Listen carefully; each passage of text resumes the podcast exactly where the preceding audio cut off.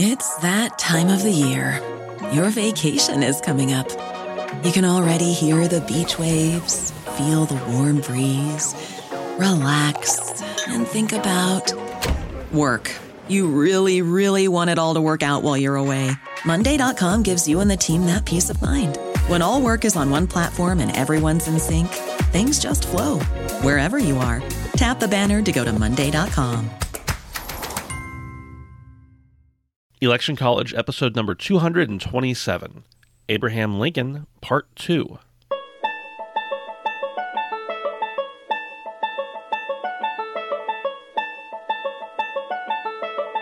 Let's throw a political party.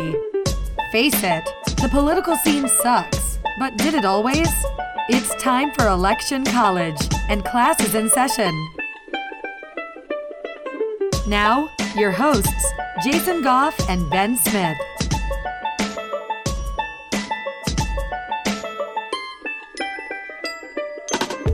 Jason, we just could talk for years about Abraham Lincoln. There have been so many books written, there's been so many podcasts recorded, but none like Election College.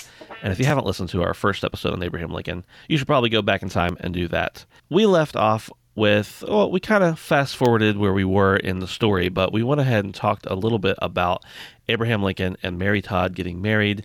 And now they're going to start having kids. And we'll talk about this and then we'll back up a little bit to talk about more of his early life. But Abe, he just isn't around as much as he could be, even though he loves his family. Yeah, it kind of sounds like a country song, but I can't think of which one it is. But, you know, he's affectionate.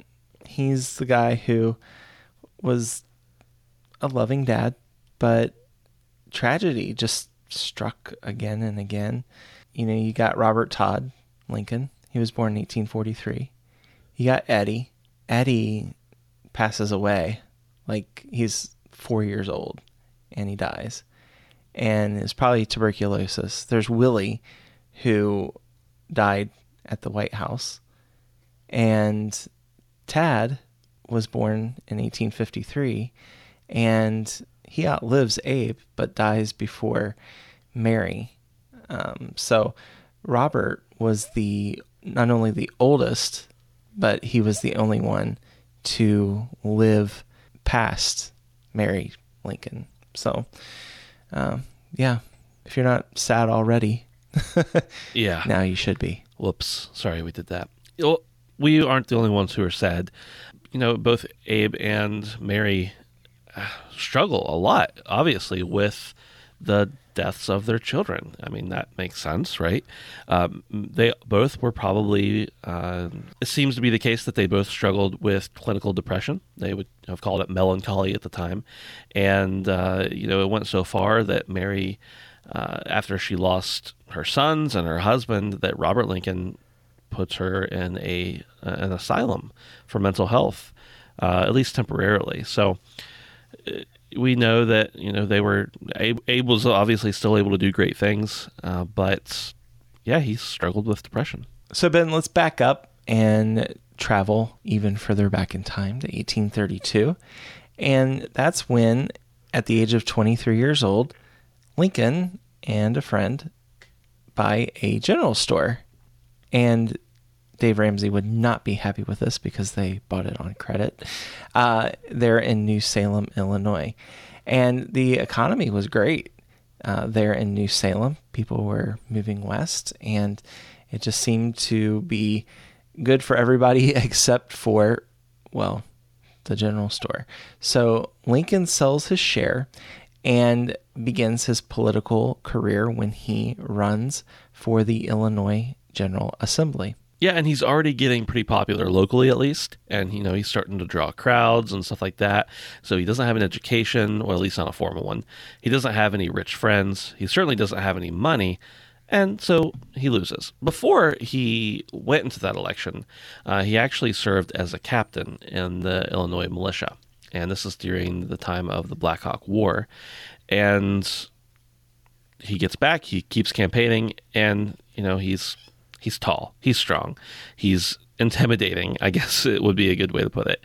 And uh, he even goes as far as that at one point he sees one of his supporters being attacked, and I'm not sure if he was being attacked because he was a supporter or not. But at any rate, he picks up the guy who's attacking him by his neck and the seat of his trousers, just like a cartoon, and throws him.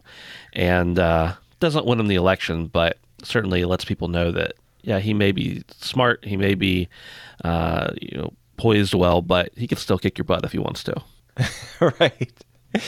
So he uh, later on serves as New Salem's postmaster and then becomes a county surveyor.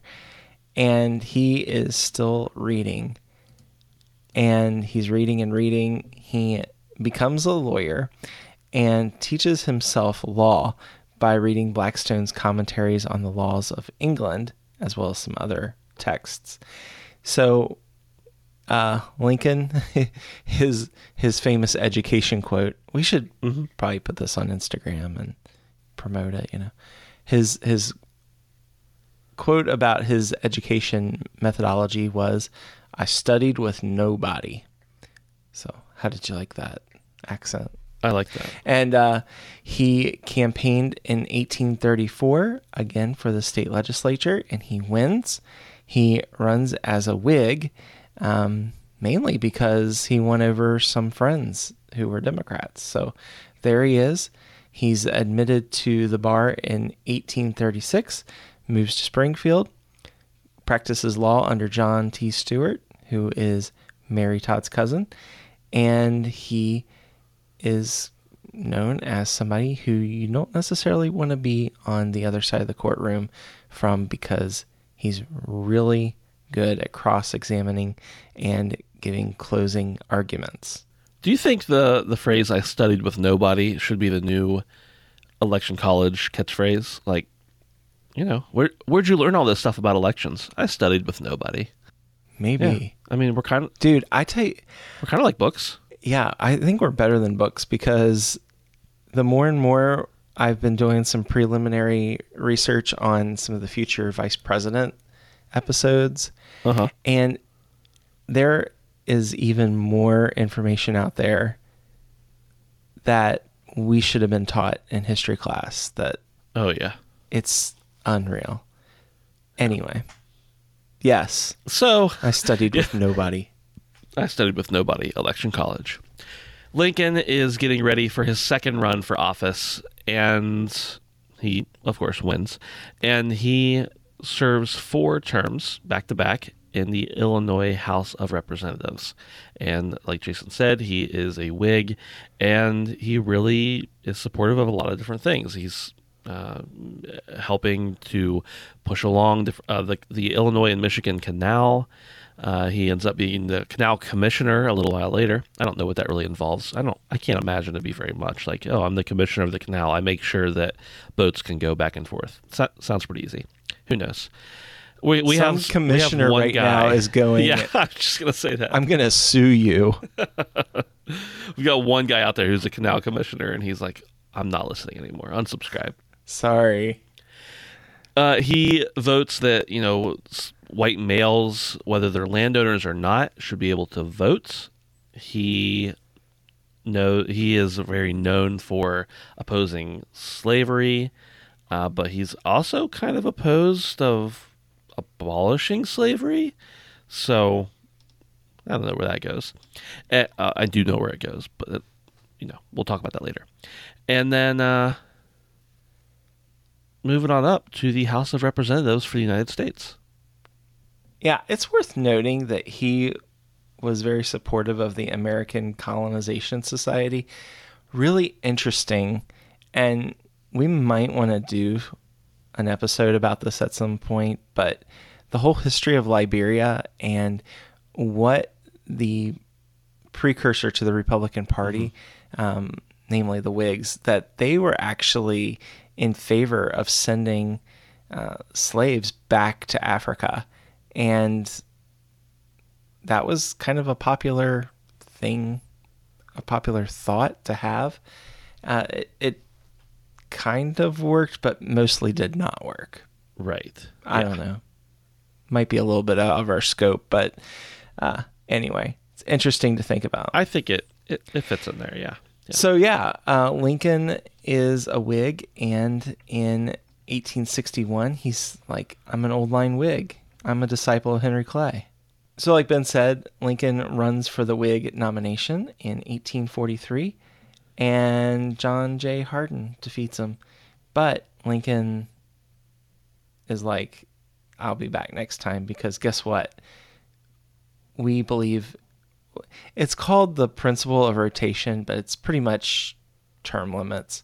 Um, he's like, yeah, Hardin, he's going to retire after one term and let me run the next time.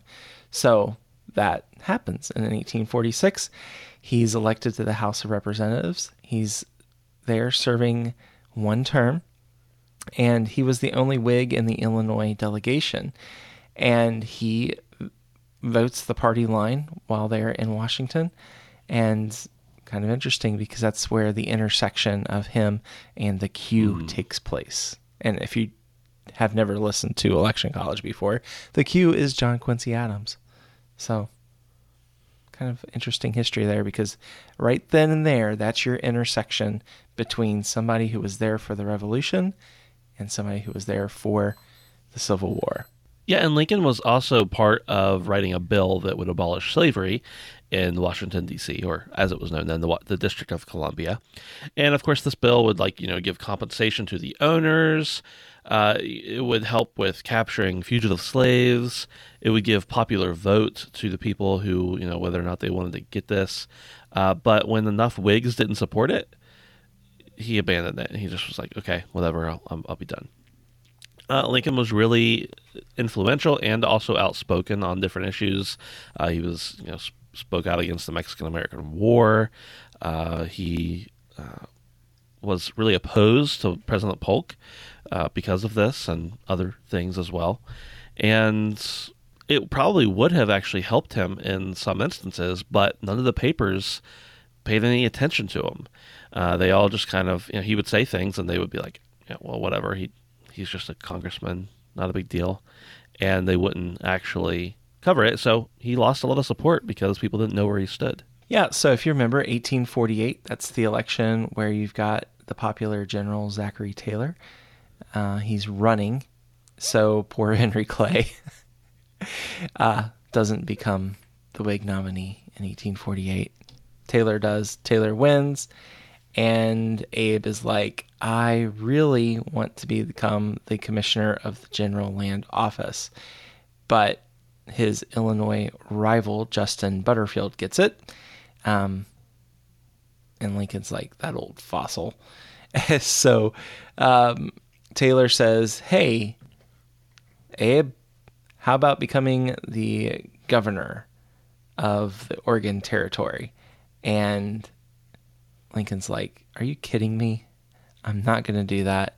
The Democrats pretty much control that territory. I don't want to have anything to do with that. So he goes back to Springfield and he practices law and he does a lot having to do with transportation cases, uh, having to do with uh, everything from uh, railroads to bridges to um, navigating the rivers. As a matter of fact, he received a patent for a flotation device um, to move boats in shallow water.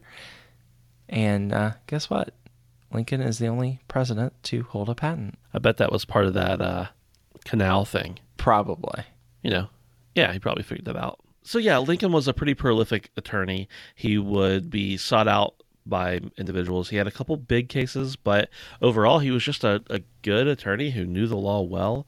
Uh, he was able to kind of use things to his advantage that maybe other individuals didn't uh, know as much about just because he had such a history with literature and reading and making sure he was informed. So uh, it turns out he did good by his clients. So, all the while, Lincoln is becoming very well known as the emerging leader of the Republican Party in Illinois. And this is where we are going to start intersecting with um, all these different events that happened in the 1850s. And we have episodes about um, Bleeding Kansas, the Kansas Nebraska Act, uh, some of the compromises, uh, such as the Compromise of 1850, that were taking place. And this is where uh, it's definitely getting to a point where you have a party that is opposed to the Democrats. kind of the prevailing thought at the time was, well, um, popular sovereignty. That's the way you should do it. And that's where his, uh, should I say enemy? Should I say friend? But yeah. Stephen Douglas, uh, he's out there promoting the idea of popular sovereignty.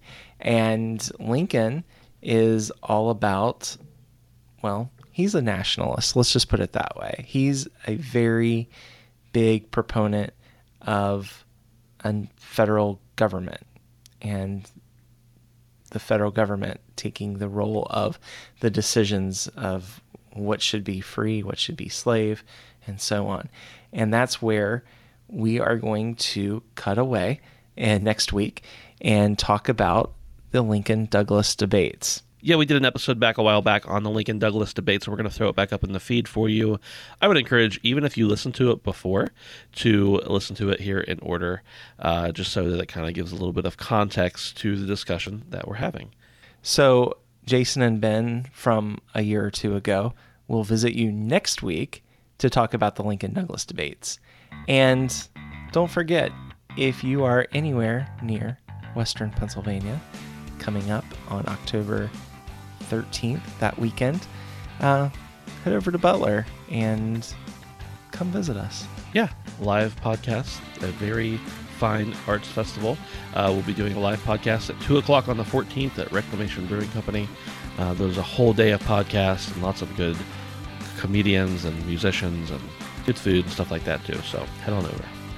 We would also appreciate it if you would leave us a review, and you could do that on iTunes. That'd be our favorite place. Also, recommend this in Overcast. You know the drill. Yeah, and interact with us on social media because we love talking to you. So we are at Election College on Facebook, Twitter, and Instagram. Thanks, everybody. We'll talk to you next time.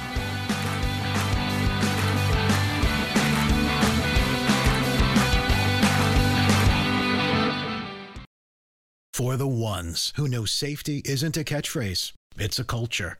And the ones who help make sure everyone makes it home safe for the safety minded who watch everyone's backs, Grainger offers supplies and solutions for every industry, as well as safety assessments and training to keep your facility safe and your people safer.